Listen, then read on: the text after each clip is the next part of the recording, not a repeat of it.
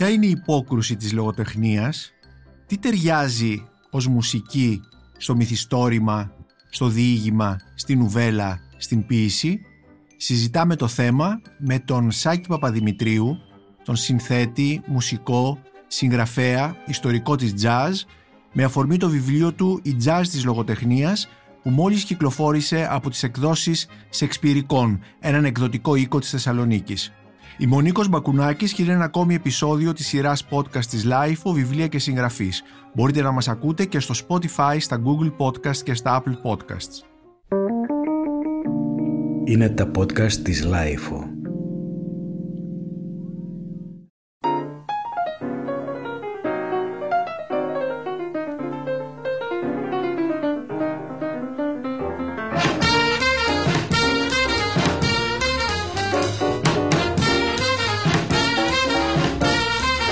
Σάκη Παπαδημητρίου, σε καλωσορίζω στην, ε, στο podcast της LIFO για να συζητήσουμε το βιβλίο σου «Η Jazz της λογοτεχνίας». Όλη αυτή την ε, ιδιαίτερη σχέση αυτής της μουσικής με την μυθοπλασία αλλά και τη δική σου σχέση με την jazz και τη λογοτεχνία έτσι όπως αποτυπώνεται σε αυτό το βιβλίο που κυκλοφόρησε από τις εκδόσεις εξπυρικών της Θεσσαλονίκης. Είναι παλιά ιστορία, αλλά θα, θα την πιάσουμε από κάποιο σημείο που θα μου πείτε. Θα ξεκινήσω από τον ε, πρώτο συγγραφέα που εμφανίζεται στο βιβλίο.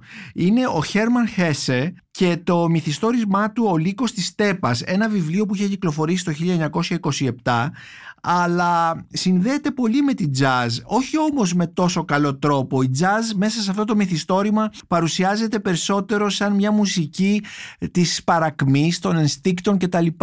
Ναι, είναι το διπλό πνεύμα της λεγόμενης δεκαετίας το 20. Όπως ξέρεις ονομάστηκε Jazz Age από τον Fitzgerald αλλά ταυτοχρόνως υπήρχε και η άλλη πλευρά ότι είναι η μουσική των ενστίκτων, είναι πρωτόγονη, είναι η μουσική που οδηγεί σε διάφορες διαστροφές, σε διάφορα πάρτι, σε διάφορες ε, χρήσεις ναρκωτικών κτλ. Ε, η αλήθεια είναι ότι συνυπήρχαν και τα δύο αυτά. Μέσα ναι. εκεί η περίφημη αυτή δεκαετία. Ο ο Χέρμαν Χέσε όμως ένας τέτοιος ε, μεγάλος συγγραφέας με την αγωνία την υπαρξιακή του ε, κάνει αυτό το βιβλίο το τρομερό το οποίο δεν έγινε κατανοητό ούτε καν και στη δεκαετία του 60 δηλαδή δεν πιάσανε τι ακριβώς εννοούσε όλα αυτά. Γι' αυτό και εγώ μέσα προσπαθώ να δείξω από πού ξεκίνησε αλλά πώς προχώρησε μετά με τη δεκαετία του 60 όπου θεώρησαν ότι αυτός ο άνθρωπος που τα πετάει όλα ελευθερώνεται από τον αστικό τρόπο ζωής για να κάνει μια μεγάλη τρέλα σε ένα, σε ένα χώρο όπου συμβαίνουν τα πάντα στη ζωή. Ε, προφανώς και ο ίδιος κάτι θα είχε ζήσει από όλα αυτά. Και ίσως μπορούμε να υποθέσουμε ότι αυτό το βιβλίο, ο Λύκος της Στέπας, είναι και αυτό βιογραφικό κατά κάποιο τρόπο. Ο ήρωάς του Χάρι Χάλερ, HH, τα ίδια αρχικά ΧΧ, τα ίδια αρχικά με το δικό του όνομα ε, ναι. ίσως κάτι, κάποια σχέση μπορεί να υπάρχει εδώ. Υπάρχει, γιατί είναι και η ηλικία. Τον βάζει στη δική του ηλικία, είναι η γνωστή ηλικία. Ε, τότε νομίζω τα 50 ότι γίνεσαι μεγάλος, τώρα στα 50 δεν ξέρω τι αρχίζεις να κάνεις. Μπορεί ο Καμιλέρης στα 60 άρχισε να γράφει τα βιβλία του και πολλοί άλλοι γράφουν μεγάλοι, παίζουν η μουσική μεγάλη κτλ. Αλλά τότε το 50, ακόμα και ο Κορτάσαρ πιο κάτω στα 50 έχει αυτή την αγωνία των 50 τι να κάνει, να να γράψει κάτι σοβαρό ή να αυτοκτονήσει. Ε, έχουν μια τέτοια αναλογία, δεν τους σώζει και τους δυο η jazz, αλλά και τους δυο κάτι τους δημιουργεί. Μια αντιπαράθεσης ας το πούμε με την παρακμή τους ε, ή με την απεσιοδοξία τους καλύτερα. Ανάφερες ήδη τον Κορτάσαρ για να δώσουμε στους ακροατές αυτού του podcast να καταλάβουν τι είναι το βιβλίο σου «Η Jazz της λογοτεχνίας». Ναι. Ε, είναι ένα βιβλίο που ε, συζητάς συγγραφείς και μυθιστορήματά τους ή ποίηση, ποιητές και ποίηση στη σχέση τους με την, με την μουσική jazz και με καλλιτέχνες της jazz. Έτσι μέσα από το βιβλίο σου περνάει ο Μπορίς Βιάν, περνάει ο Ζαν Πολ Σαρτρ, περνάει ο Μάλκομ Λόουρι, ο Χούλιο Κορτάσαρ που είπες, ο ποιητής Κάμινγκς, ο Τζακ Κέρουακ, ο Νέλσον Άλγκρεν, αυτός ο περίφημος Αμερικανός συγγραφέας και εραστής της Σιμόν ντε Μποβουάρ, ο, ο ο Μανσέτ, ε, ε, ο Μίλαν Κούντερα, ο Τζόναθαν Κόου. Μία σειρά λοιπόν συγγραφέων και η σχέση τους με τη μουσική, μάλιστα με τη μουσική jazz και από αυτή την άποψη ναι. το βιβλίο σου είναι αποκαλυπτικό. Υπάρχει όμως και ένα άλλο στοιχείο μέσα στο βιβλίο που το κάνει πάρα πολύ ενδιαφέρον.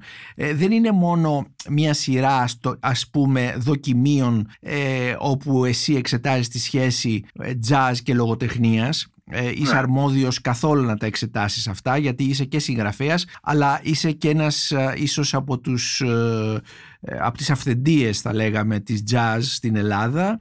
Από τους πρώτους που έχεις γράψει μια ιστορία της jazz σε πάρα πολύ νεαρή ηλικία στην ε, δεκαετία του 1960 αλλά σε αυτό το βιβλίο ε, βλέπουμε επίσης και κομμάτια της, της δικής σου ζωής αυτοβιογραφικά. Για παράδειγμα βλέπουμε πώς γνωρίζεις διάφορους συγγραφείς και μουσικούς. Για παράδειγμα πώς γνωρίζεις τυχαία λέω τον Cummings η πρώτη ναι. σου επαφή με την ποίηση μας γράφει στο βιβλίο, γράφει στο βιβλίο, γίνεται το καλοκαίρι του 63 όταν ε, γνωρίζεις στη Νέα Υόρκη έναν Έλληνα που λεγόταν Θεοδόσης Άθας και μέσω του Θεοδόση Άθα γνωρίζεις και τον Κάμινγκς. Αυτό σου γνωρίζει τον Κάμινγκς. Ή σε ένα άλλο σημείο μας λες ε, για τον Αλφρέ Ζαρή και την ε, πρεμιέρα του έργου του ε, «Ιμπί Le 10 Δεκεμβρίου 1896 και μας λες δεν θα ξεχάσω ποτέ την ημερομηνία της ναι. πρεμιέρας γιατί ήταν τα γενέθλια του πατέρα μου αυτή την ημέρα. Ωραίο. Οπότε όλα αυτά τα στοιχεία κάνουν αυτό το ναι. βιβλίο να διαβάζεται και σαν, μια, ε, σαν ένα ημερολόγιο, σαν μια αυτοβιογραφία με κέντρο βέβαια το, τη, τη λογοτεχνία και την jazz. Μιλήσαμε βέβαια για τον Χέρμαν Χέσε. Ε, το, ο επόμενος συγγραφέας που συναντάμε στο βιβλίο σου είναι ο Ζαν Πολ Σάρτρε και η ναυτία. Ποια είναι η σχέση αυτού του βιβλίου με την, ναι.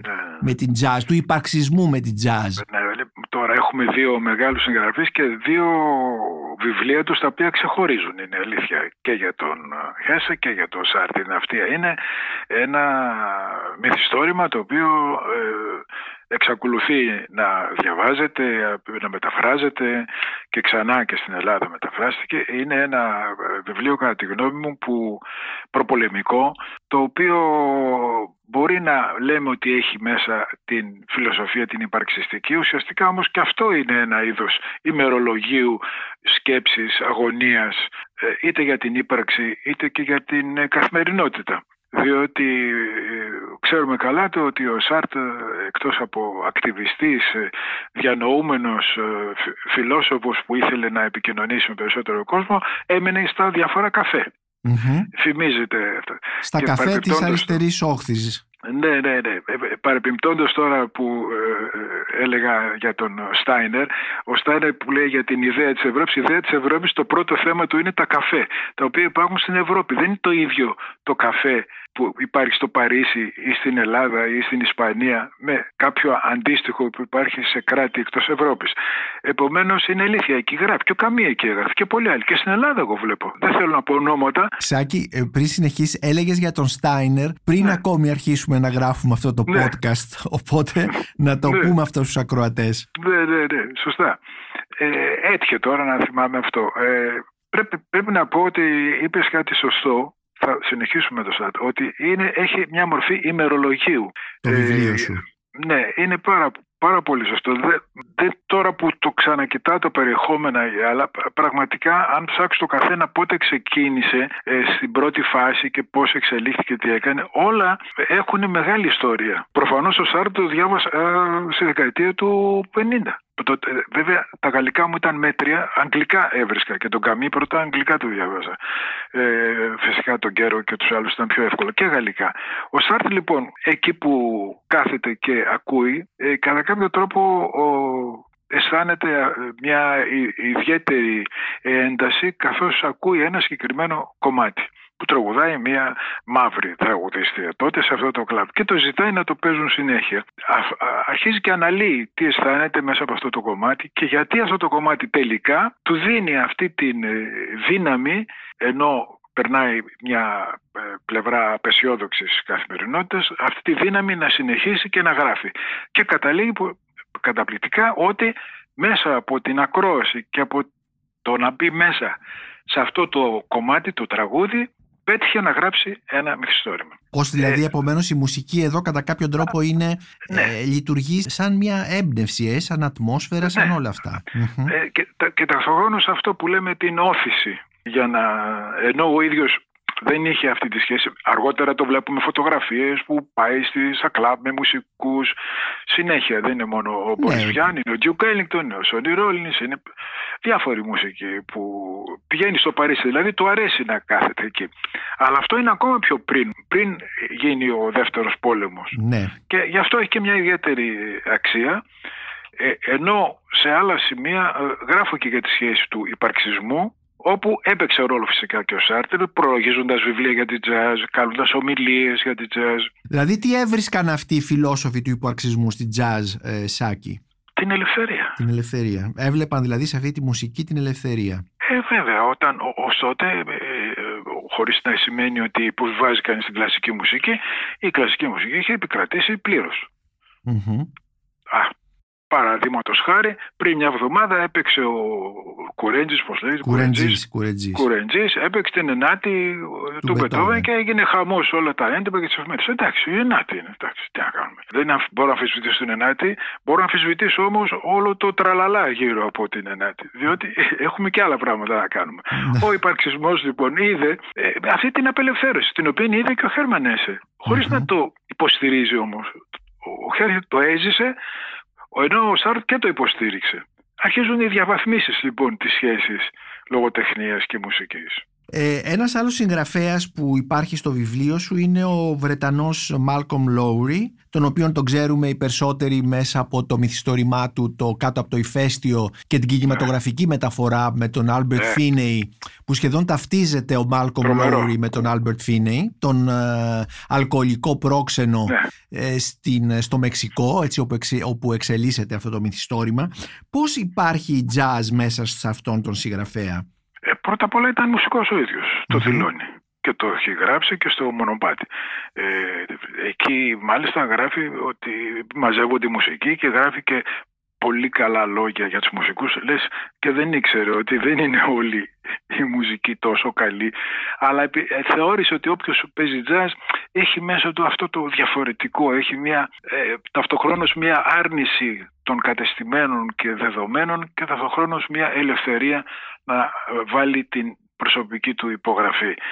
Και ε, όλη η ιδέα αυτή που είχε ότι το ταξίδι που ποτέ δεν τελειώνει, ότι τα βιβλία είναι έτσι, βέβαια εντάξει το έχει και ο James Joyce, ε, όλο το work in progress, αλλά σημασία έχει και ο Λόρι αυτό όλο το ζει έντονα και στα υπόλοιπα βιβλία και πάντα έχει μέσα σκηνές και φυσικά έχει και, σχεδόν σε όλα τα βιβλία του υπάρχουν νήξεις για αυτό το πράγμα δηλαδή τη σχέση του με τη μουσική είτε ο ίδιος παίζει αλλά δεν μπορεί να φτάσει κάπου και υπάρχει και μια αποθέωση ότι ονειρεύεται να κάνει ένα έργο στο οποίο να συνδέεται η κλασική μουσική με την jazz. Κάτι το οποίο έγινε στη δεκαετία του 50 ήδη με το third stream, το τρίτο ρεύμα δηλαδή.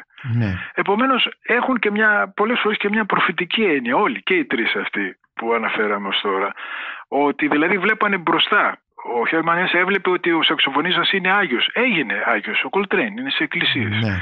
Ε, ο άλλος έβλεπε ότι η jazz δεν είναι μια όθηση στις τέχνες γενικότερα. Και πράγματι έγινε. Ο Μάλκομ Λόρι βλέπει αυτή την ε, ρευστότητα. Πράγματι το, το μοντέρνο contemporary improvisation στη Βοστόνη έχει βάσει αυτό το fluid ε, composition. Αυτό είναι μια ρευστότητα λοιπόν. Ναι. Στη, και αυτή είναι η μεγαλύτερη διαφορά από την κλασική μουσική. Αναφέρθηκε στον John Coltrane, έναν άγιο ε, ήρωα τέλος πάντων. Ε, σε, σε πάρα πολλούς συγγραφείς που ε, έχεις ε, στο βιβλίο σου ε, συναντάμε έναν άλλον άγιο θα λέγαμε εντός εισαγωγικών, τον Charlie Parker. Ναι, σωστό, σωστό. Είναι, ουσιαστικά είναι πριν ο Τσάρλι Πάρκερ, αλλά και οι δύο πεθάναν νέοι. Ο Τσάρλι Πάρκερ 35, ο Κολτρέιν 44. Ο Τσάρλι Πάρκερ με πάρα πολλές καταχρήσεις. Ο Κολτρέιν τις είχε κόψει αλλά δεν άντεξε το σώμα του. Άλλο. Ενώ το πνεύμα του και των δύο ταξίδευε διαστημικά, ας το πούμε, σε σχέση με τη μουσική και το, και το περίγραμμα αυτό στο οποίο δούλευαν. Συνέχεια ήθελαν να το σπάνε. Γι' αυτό είναι και ο κυνηγός που λέει ο Κορτάσαρ Δεν τον Ναι. κυνηγούν. Κυνηγός είναι αυτός. Στον κυνηγό, Αυτός νομίζω κυνηγάει ότι, προς- στον κυνηγό του Κορτάσαρ, νομίζω ότι ήρωας είναι ο Τσάρλι Πάρκερ, έτσι δεν ναι, είναι; ναι, ναι, ναι, ναι. ναι. Αποκλειστικά είναι ένα πάρα πολύ ωραίο ε, κείμενο όπου ο Κορτάσαρ ε, βάζει τον εαυτό του ως ε, δημοσιογράφο και φίλο της μουσικής και του ανθρώπου αυτού που κάνει όλα αυτά τα περίεργα πράγματα με το χρόνο και με το ότι έχει ήδη παίξει κάτι που δεν το, δεν το έχει ακούσει κανείς, το έχει ήδη παίξει μέσα του, το έχει παίξει, δηλαδή είναι ο χρόνος, η αίσθηση του χρόνου. Ε, φο, φοβερός ο Κορτάσαρ είναι και αυτός μουσικός, έπαιζε τρομπέτα, ε, όλα, όλα αυτά ε, μπερδεύονται, δεν έχει σημασία αν σε όλα τα βιβλία υπάρχουν νήξεις ε, μουσικής ή χαρακτηριστικών της jazz. Υπάρχουν συγγραφείς που βάζουν ε, μέσα στα κείμενά τους ε, διαιρέσεις ε, αρμονικές, συμφωνικές, ε, ναι. α, β, γ, δηλαδή όπως θα ήταν ένα κομμάτι. Αλλά και Αυτή στο... είναι η άλλη πλευρά. Ναι. Αλλά και στο αριστούργημα του Χούλιο Κορτάσαρ, το, στο κουτσό, υπάρχει Ναι. πάρα πολύ jazz. Εκεί, εκεί είναι πάρα πολύ και Ναι. εκεί είναι ακριβώς φιλοσοφία, έρωτας, πολιτική, jazz. απίθανο βιβλίο. Είναι από τα καλύτερα βιβλία. Ε, που δηλαδή, έχουμε. ε, Σάκη Παπαδημητρίου, μπορούμε να πούμε ότι η jazz μέσα σε- από αυτή την. ε, ε, μεταγράφεται λογοτεχνικά και γίνεται κατά κάποιο τρόπο όχι απλώς ένα μουσικό μοτίβο που συνοδεύει τους ήρωες σε ένα μυθιστόρημα, σε ένα μεγάλο κείμενο, σε μια νουβέλα, αλλά και ένα ιδεολογικό, φιλοσοφικό, αισθητικό πλαίσιο για τους λογοτεχνικούς ήρωες σε αυτά τα μεγάλα μυθιστορήματα του 20ου αιώνα.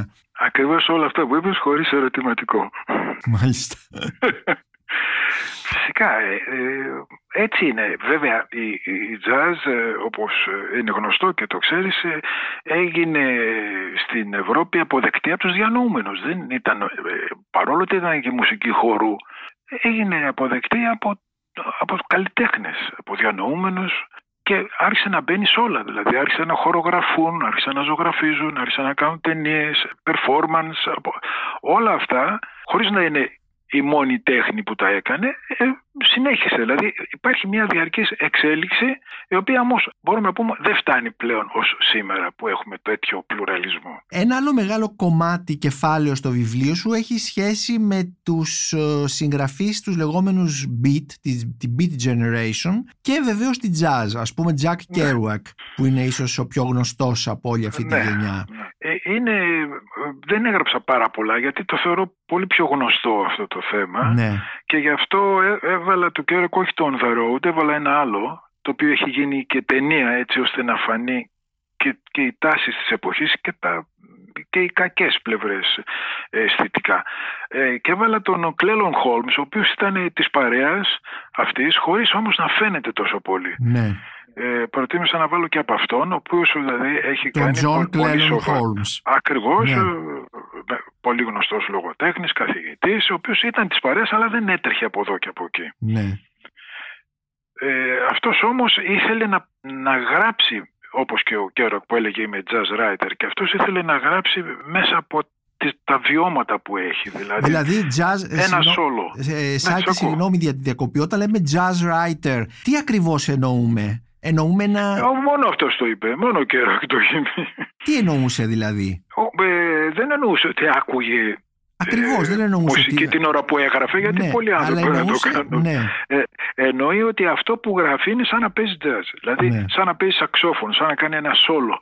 Να παίρνει μια βαθιά ανάσα και να βγάζει λέξεις. Και, και να, να, τις και να ρίχνει. το σχεδιάζει ας πούμε. Α, α, α, απολύτως έτσι Ναι. Ε, είπε. Προφανώς τα επεξεργάστηκε αλλά ε, είναι φανερό ότι σε πολλά βιβλία υπάρχει αυτό το ε, ένα ξέσπασμα δηλαδή γι' αυτό μέσα σε μια εβδομάδα μπορούσε να γράψει ένα, μια νουβέλα.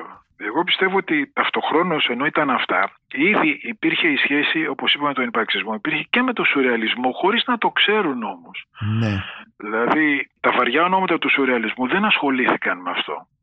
Δηλαδή ο Μπρετόν και άλλοι. Η, η νεότερη γενιά το κατάλαβε ότι εάν υπάρχει μια μουσική που έχει σχέση με αυτή την ε, ε, αυτόματη γραφή ή την ελευθερία του αυτοσχεδιασμού ήταν αυτή η μουσική. Ναι. Ε, α- αργότερα έγιναν κι άλλες. μα ήδη αναφέρεσαι σε ένα σουρεαλιστή. Ναι, ναι, ο Ted Jones. Τον ναι, Ντεν ναι. Τζόνς που ήταν και ζωγράφος και ποιητής αλλά και Ακριβώς. τρομπετίστας. Και τρομπετίστας. Ναι. Ναι, ναι, ναι.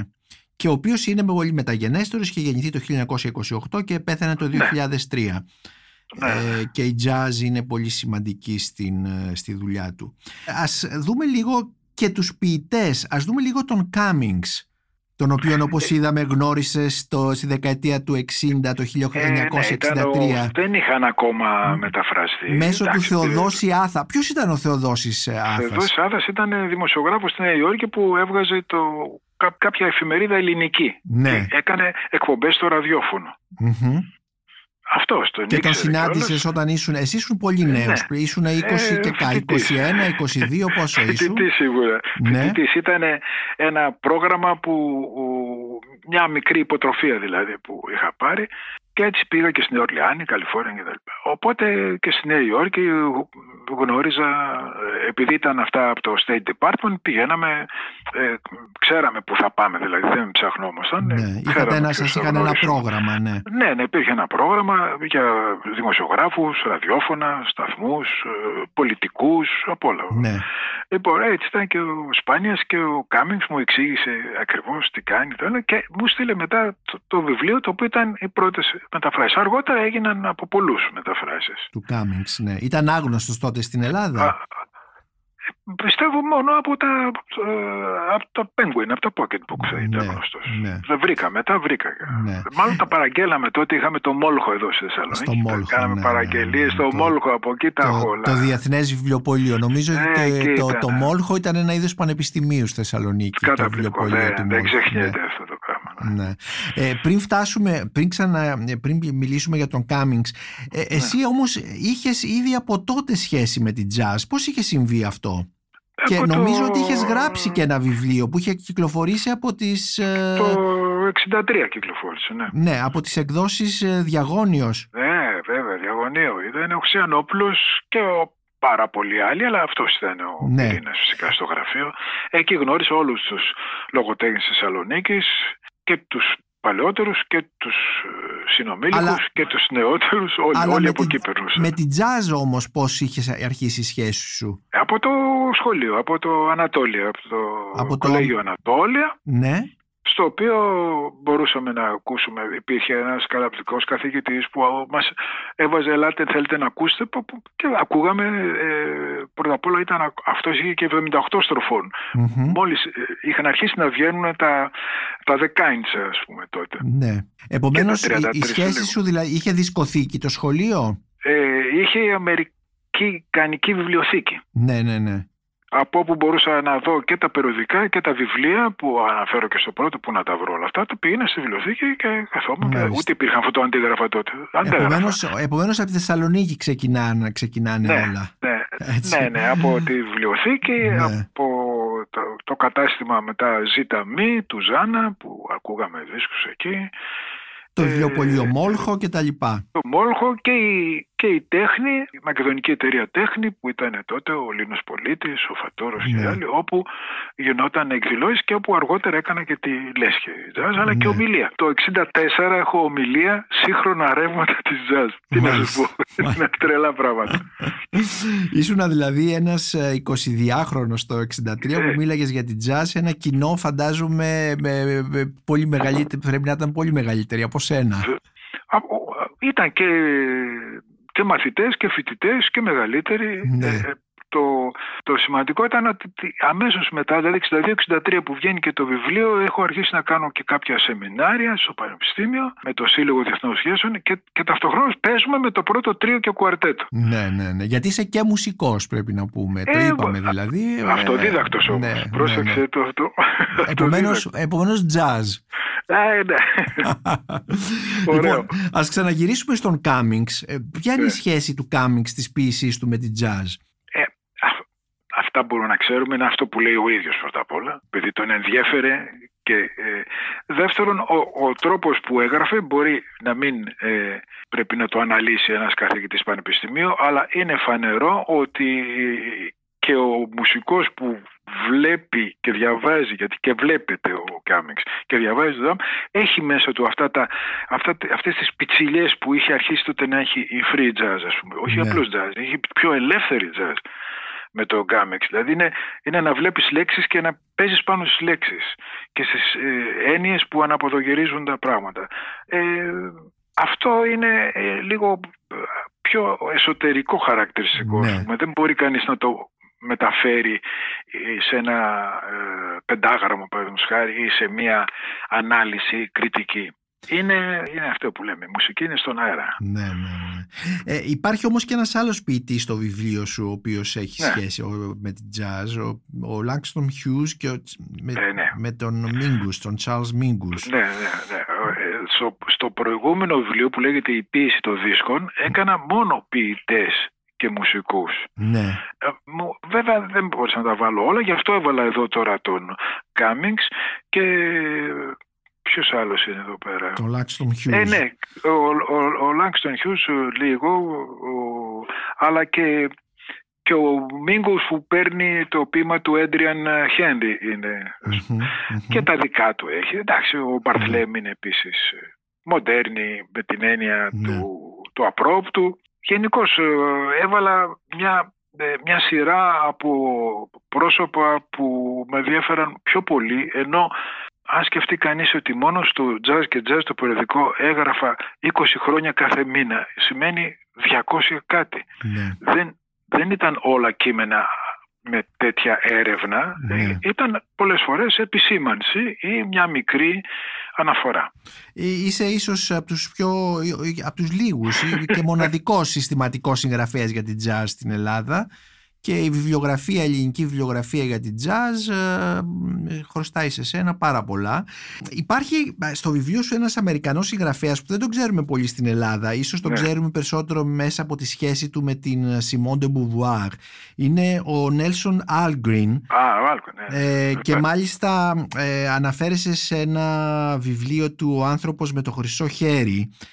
Γιατί, γιατί, πώς υπάρχει λοιπόν εδώ η jazz και μάλιστα κάνεις, συνδέεις αυτό το βιβλίο όχι μόνο με την jazz αλλά και με το σινεμά. Ε, ναι, αυτό ήταν ε, όπως και του Kerouac, αυτά τα δύο τα επέλεξα γιατί και του Kerouac το Subterraneans ε, είναι ταυτοχρόνως ε, ε, κινημα- βιβλίο, νουβέλα, είναι κινηματογραφική ταινία και είναι και η μουσική της ταινίας.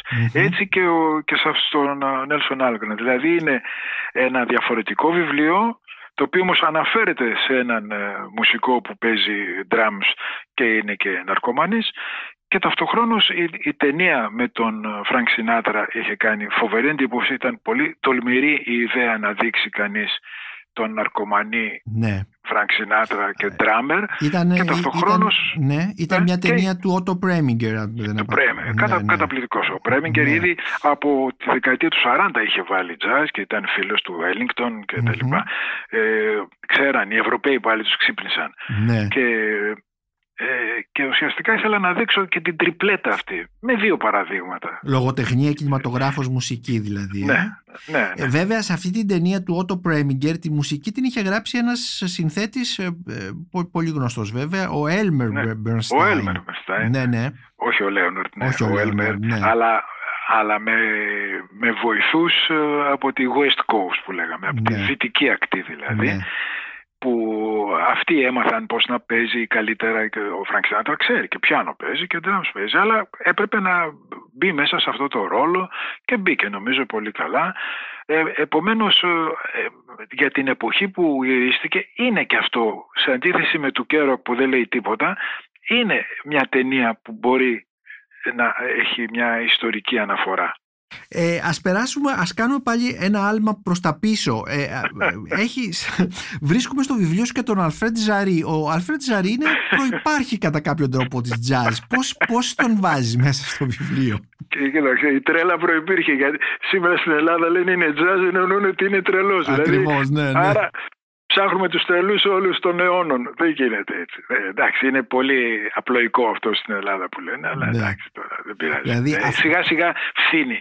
Όπως κάποτε λέγανε ε, ότι παίζει drums, παίζει, παίζει jazz δηλαδή, παίζει drums. Ναι, Ε, ναι, Νομίζω ότι αυτό θα πει Αυτό jazz. είναι Και το ακόμα jazz. το λέγανε οι παλιοί μουσικοί. Έχουμε και jazz. ναι. Και εννοούσαν τα drums. Τα drums. Γιατί είναι ο ρυθμός. Δηλαδή θες να πεις ότι η έκφραση αυτός είναι jazz, δηλαδή είναι σαλεμένος, ε, διαταραγμένος, Ε, έχει ε, σχέση με τη Νο- μουσική; Νομίζω ότι το γράφει και ο Μπαμπινιώτης. Εντάξει.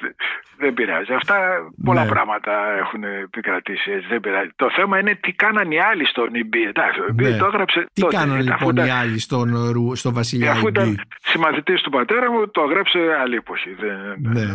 Ο Κυριακίδης έκανε τη μετάφραση, τη φοβερή αυτή. και κυρίως μετάφρασε και τα όργανα που ζητούσε. Αυτό ήταν Ναι. πολύ όμορφο να διαβάζεις τι όργανα ζητούσε. Οπότε η, η ομάδα που αποφάσισε να το κάνει αυτό επί σκηνής, όχι να το κάνει μόνο θεατρικά, το οποίο παίζεται ακόμα αυτό Ναι, βέβαια θεατρικά παίζεται. Να, να, να, το, να το κάνει με, με μια μορφή μουσικοθεατρική και performance. Ναι. Δηλαδή ε, να υπάρχει ο λόγος, όχι όλος όμως, ο λόγος όμως να έχει μέσα και ε, ε, φω- φωνητικά, να μην πούμε τραγούδια ακριβώς, δηλαδή εκφορά λόγου που έχει είτε ρυθμό, είτε αυτοσχεδιασμούς, είτε Μμμ. έχει αυτή την, παρακολουθεί τη ροή του, του κειμένου και οι άλλοι να προσαρμόζονται. Αυτό είναι το πιο ενδιαφέρον. Δηλαδή ότι πάνω στο λόγο να υπάρχει φωνή και ήχοι που γίνονται εκείνη τη στιγμή. Και διαλέγουν ε, το, η- το jazz ιδιώματα σε Ε, αυτή τη διασκευή. Ή Τι- αυτό που λέμε τον ευρωπαϊκό σύγχρονο αυτοσχεδιασμό, ε, το οποίο είναι μια, ε, ένα μεγάλο βήμα στην εξέλιξη του αυτοσχεδιασμού. Ναι. Ε, πότε γίνεται αυτή η διασκευή, Νομίζω από τη δεκαετία του 80 έχει ναι. γίνει. Ε, περίπου 100 χρόνια μετά την, ε, περίπου Ναι. 100 χρόνια Ναι, μετά ναι, την ναι, ναι. πρεμιέρα Έχουν- του, και έχουν του γίνει- Ιμπή, του Βασιλιά Έχουν Ιμπή. γίνει πολλά τέτοια πράγματα, αλλά ε, τώρα διάλεξα αυτό. Δεν- Έτσι, Ναι, μου, ναι. μου- μου άρεσε γιατί και αυτό συνδέεται με την παταφυσική που είχε και ο Μπορίς Βιάν Ναι, και ο Ρεμόν ναι, και εδώ. ναι, ναι. Δηλαδή έχει διάφορα τρελά. Το δεν έχει Ναι. σημασία. Εγώ το κάνω και για μένα αυτά. δεν- Βεβαίως, βεβαίως. Βέβαια, είπες Μπορίς Βιάν, ε, ε, μήπως πρέπει να πούμε μερικά πράγματα για τον Μπορίς Βιάν, ο οποίος είναι Ε, μια jazz φιγούρα έτσι κι αλλιώς Ναι, της ναι, ναι. γαλλικής ε, λογοτεχνίας, αλλά και ο Αφρός των ημερών, όλα αυτά τα περίφημα βιβλία του. Νομίζω ο Μπόρις Βιάν τα έχει ενσωματώσει. Είναι ο ίδιος τα έχει όλα αυτά που είπαμε. Όλα είναι μέσα. Δηλαδή η ζωή του ήταν έτσι. Αυτό είναι το καταπληκτικό. Ναι, Έγραφε, ε, ήταν και μηχανικός, έχει και βιβλίο με, με ε, ε, διπλώματα ευρεσιτεχνίας. Ήταν απίθανος. Αυτό Ναι, ναι. έχει και τέτοια δηλαδή. Ήταν ε, απίθανος. Έπαιζε τρομπέτα, τρομπινέτ που τη λέει, αλλά έπρεπε να σταματήσει να αυτό ήταν το πρόβλημά του και δυστυχώς πέθανε νέος. Πρέπει όμως να θυμηθούμε ότι αυτός έκανε την παραγωγή του Μάλις Ντέιβις για το ασανσέρ του Λουί Μάλ. Το ασανσέρ Δηλαδή- για δολοφόνους με τη Α, Ζαν Μωρό. ακριβώς. Περίφημη Ε, αυτή η σκηνή. ε, ναι. Αυτό, αυτό. Έχει μία, αυτή η ταινία που είναι γαλλική καθαρά, που έχει παραγωγό τον Μπορίς Βιάν και που ο Μάλις Ντέιβις έβλεπε την ταινία και έπαιζε, αυτό για μένα είναι ένα, ε, ένας ακρογωνιαίος λίθος δηλαδή, πάνω στον οποίο θα στηριχτούν αργότερα όλοι αυτοί που θα ήθελαν να, να χρησιμοποιήσουν είτε τη μουσική είτε την έννοια εικόνας και ήχου ναι. που έχει τρομερή εξέλιξη από εκεί και πέρα. Και όπου η μουσική του Miles Davis ε, ουσιαστικά ε, είναι, σ- ε, είναι σαν να, να μεταγράφεται πάνω σε αυτήν όλος ο αισθησιασμός αυτής της γυναίκας, τη Ζαν Μωρό Μπράβο. που την βλέπουμε να περπατάει ε, μέσα σε αυτούς τους, το βρεγμένο λιθόστρωτο είναι- του Παρισιού ας πούμε. Φοβερό. Φοβερό. Ναι. Μόλις ακούει κανείς τη, τη φράση αυτή, την πρώτη φράση Ναι. αυτού το, αυτής της τρομπέτας είναι, το πέτυχε, το αντέγραψαν διάφοροι, αλλά δεν έχει καμία σημασία. Έτσι γίνεται. Η αντιγραφή Ναι. πάντα θα υπάρχει, Ναι. αλλά δεν ξεχνούμε το πρώτο χέρι. Μεταφέρεσαι αμέσως Ναι. με τη μουσική αυτή. Υπάρχουν και νεότεροι συγγραφείς στο βιβλίο σου, το Ναι. α, βιβλίο «Η Jazz της λογοτεχνίας» που κυκλοφόρησε από τον εκδοτικό 20 Εξπυρικών της Θεσσαλονίκης, όπως ο Μίλαν Κούντερα και ο Τζόναθαν Κόου. Βέβαια. Πώς, πώς εδώ βλέπουμε τους... Πώς υπάρχει jazz σε αυτούς τους δύο συγγραφείς; Και ο, ο Τζόναθαν Κόου, και το έχω και μέσα, μα ο Τζόναθαν Κόου έπαιζε, έπαιζε jazz σε group, σε κουαρτέτο, έπαιζε σε club. Ένα. Δεύτερον, έγραφε και στο Wire, το περιοδικό, και μάλιστα έχω κρατήσει κείμενό του που λέγεται Jazz and Literature. δηλαδή, ο ίδιος ο Κόου έχει γράψει για το Έχεις θέμα. σκεφτεί πάνω σε αυτό το Ναι. θέμα. Και στο βιβλίο αυτό «Η Νάινη του θανάτου» που είναι από τα πρώτα του και πιο αυτοβιογραφικό μιλάει για αυτό το θέμα.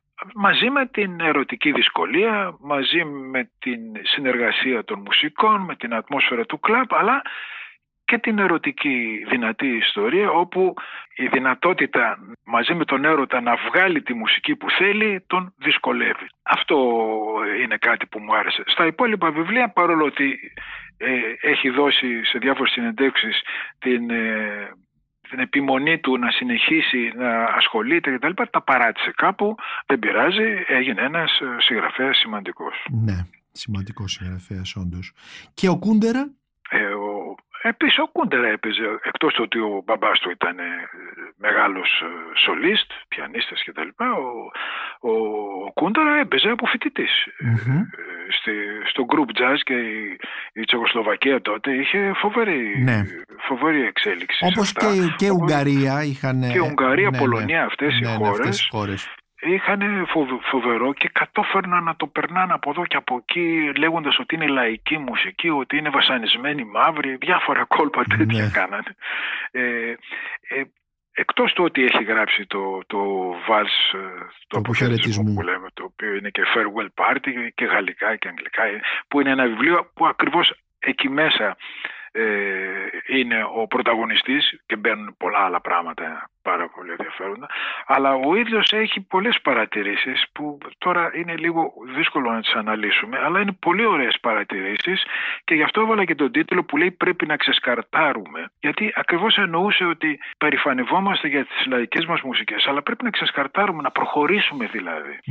Να, να, να ακολουθήσουμε το παράδειγμα της jazz. Πώς εξελίχθηκε η jazz. Ήταν άλλοι το 20, άλλοι το 30, άλλοι το 40, άλλοι το 50 και ούτω καθεξής. Ενώ εμείς τι κάνουμε λέει; Αυτό είναι μια πολύ δυνατή παρατήρηση, η οποία ισχύει και για την Ελλάδα βέβαια και για ναι. άλλες χώρες. Ε, στο βιβλίο σου βεβαίως υπάρχει, θα ήταν αναπόφευκτο, ε, μάλλον θα ήταν περίεργο να μην υπάρχει, η σχέση της jazz με το λεγόμενο νεοπολάρ ε, έτσι, το νέο αστυνομικό μυθιστόρημα ναι, το ναι. οποίο έχει στοιχεία πολιτικής, πολιτικού θρίλερ και τα λοιπά και ιδεολογίας, ε, μιας πολιτικής ιδεολογίας του αριστερού χώρου κυρίως ε, και αναφέρεσαι βεβαίως στον Ζανκ Πατρίκ Μανσέτ και στον Γάλλο δηλαδή συγγραφέα του Νεοπολάρ ναι. ε, πώς, ποια είναι εδώ λοιπόν η, η σχέση του Μανσέτ με, τον, με την jazz; Εγώ πιστεύω ότι όλο αυτό που λέγεται Νεοπολάρ είναι βασικά γαλλικό.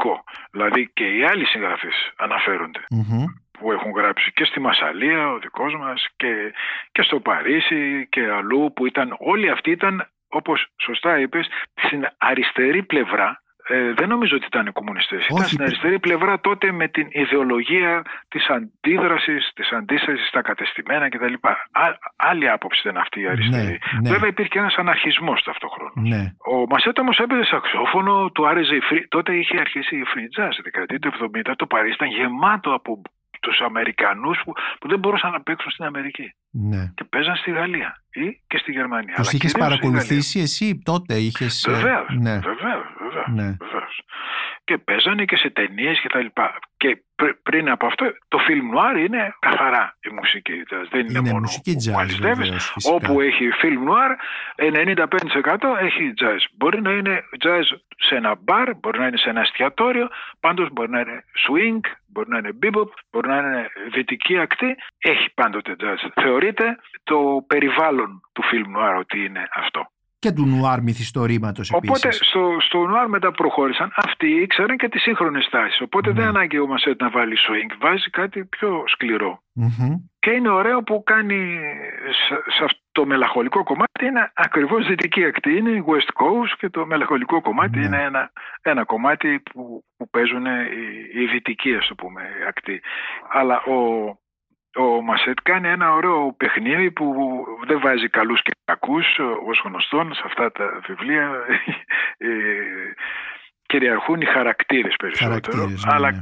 κάνει έτσι μια μονομαχία ο, ο ένας που είναι λάτρης της κλασικής και ο άλλος είναι της West Coast. Ναι. Υπάρχει μια μονομαχία τέτοια Μάλλον επίτηδες το κάνει. Επίτηδες το κάνει, γιατί εδώ ε, υποτίθεται ότι η μουσική εδώ ε, είναι και μια ταυτότητα για τους. Ακριβώς. Χωρίς να σημαίνει ότι υποστηρίζουμε τα δύο, και οι δυο είναι, να μην πω τι. Ναι.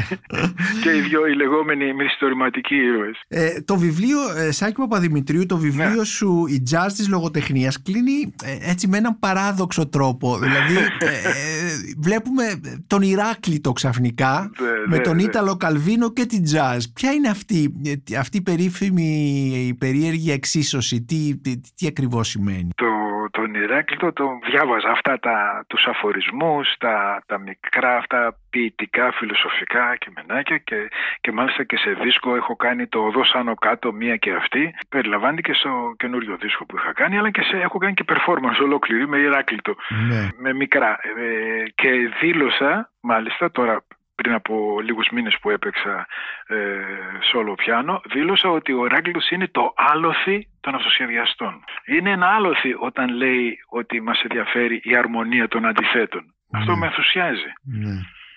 Ε, διότι ακριβώς όταν αυτοσχεδιάζεις και περνάς από μια δυναμική σε μια τελείως σιωπηλή κατάσταση αυτό για να θεωρηθεί ότι είναι αρμονικό πρέπει πρώτα απ' όλα να το πετύχεις και δεύτερον πρέπει φιλοσοφικά να το δεχτεί ο άλλος.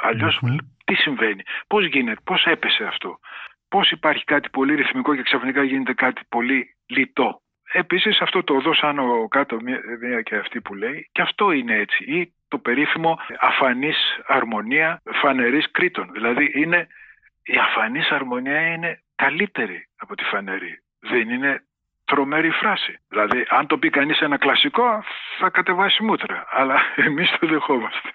Και ο Καλβίνο. Λοιπόν, κάποιοι, ναι. κάποιοι κάνανε λοιπόν αυτό και, τα, και έτυχε στον ίδιο δίσκο να κάνουν και το Καλβίνο εκείνα τα, ε, τις έννοιες εκείνες που έχει, τις, που δεν πρόλαβε ο καημένος, που ήταν να κάνει τις διαλέξεις, τις mm-hmm. πέντε διαλέξεις, έξι μάλλον που θα τις έκανε στο Χάρβαρντ, δεν ήταν. Ναι, αυτό; ναι, ναι, στο Χάρβαρντ. Ναι, ναι, ναι. Που, που, δεν πρόλαβε. Και οι, οι ίδιοι λοιπόν, ε, ε, στο ένα μέρος έχουν τον Ηράκλειτο και στο άλλο παίρνουν από τον Καλβίνο αυτές τι πέντε έννοιες και προσπαθούν χωρίς να πούν τίποτα να τις παίξουν. Και αυτό μου φάνηκε πάρα πολύ ενδιαφέρον διότι μπαίνει και η φιλοσοφία και η, η σκέψη βαθύτερα. Δηλαδή και αυτό είναι σαν λογοτεχνία, ε, η ποίηση, δηλαδή η πεζογραφία, το δοκίμιο, η φιλοσοφία. Το θεωρώ όλο, όλο μαζί ότι είναι πάλι έτσι ο, ο γραπτός λόγος. Ο γραπτός λόγος στην επαφή του με τον ήχο, τον ναι. ήχο της jazz. Ναι, ε, μάλλον αν τα αφαιρέσουμε έτσι είναι μετά. Ναι. ναι. Σάκη Παπαδημητρίου, σε ευχαριστώ πάρα πολύ για αυτή τη συζήτηση. Με αφορμή το βιβλίο σου «Η jazz της λογοτεχνίας», ε, προσωπικά την απίλαυσα πάρα πολύ. Πολύ ωραία. Ευχαριστώ και εγώ κατά κάποιο τρόπο άρχισα να θυμάμαι και πολύ περισσότερα πράγματα, αλλά σταματούμε. Σε χαιρετώ. Είμαι ο Νίκος Μπακουνάκης και ήταν ένα ακόμη επεισόδιο της σειράς podcast της Life of Βιβλία και Συγγραφής με καλεσμένο τον ε, μουσικό, συνθέτη, συγγραφέα και ιστορικό της jazz Σάκη Παπαδημητρίου για το βιβλίο του «Η jazz της λογοτεχνίας» που κυκλοφόρησε από τις εκδόσεις Εξπυρικών. Μπορείτε να μας ακούτε και στα Spotify στο Google Podcast και στα Apple Podcasts. Ηχοληψία, επεξεργασία και επιμέλεια, φέδωνας χτενάς και μερόπικοκίνη. Ήταν μια παραγωγή της Lifeo. Είναι τα podcast της Lifeo.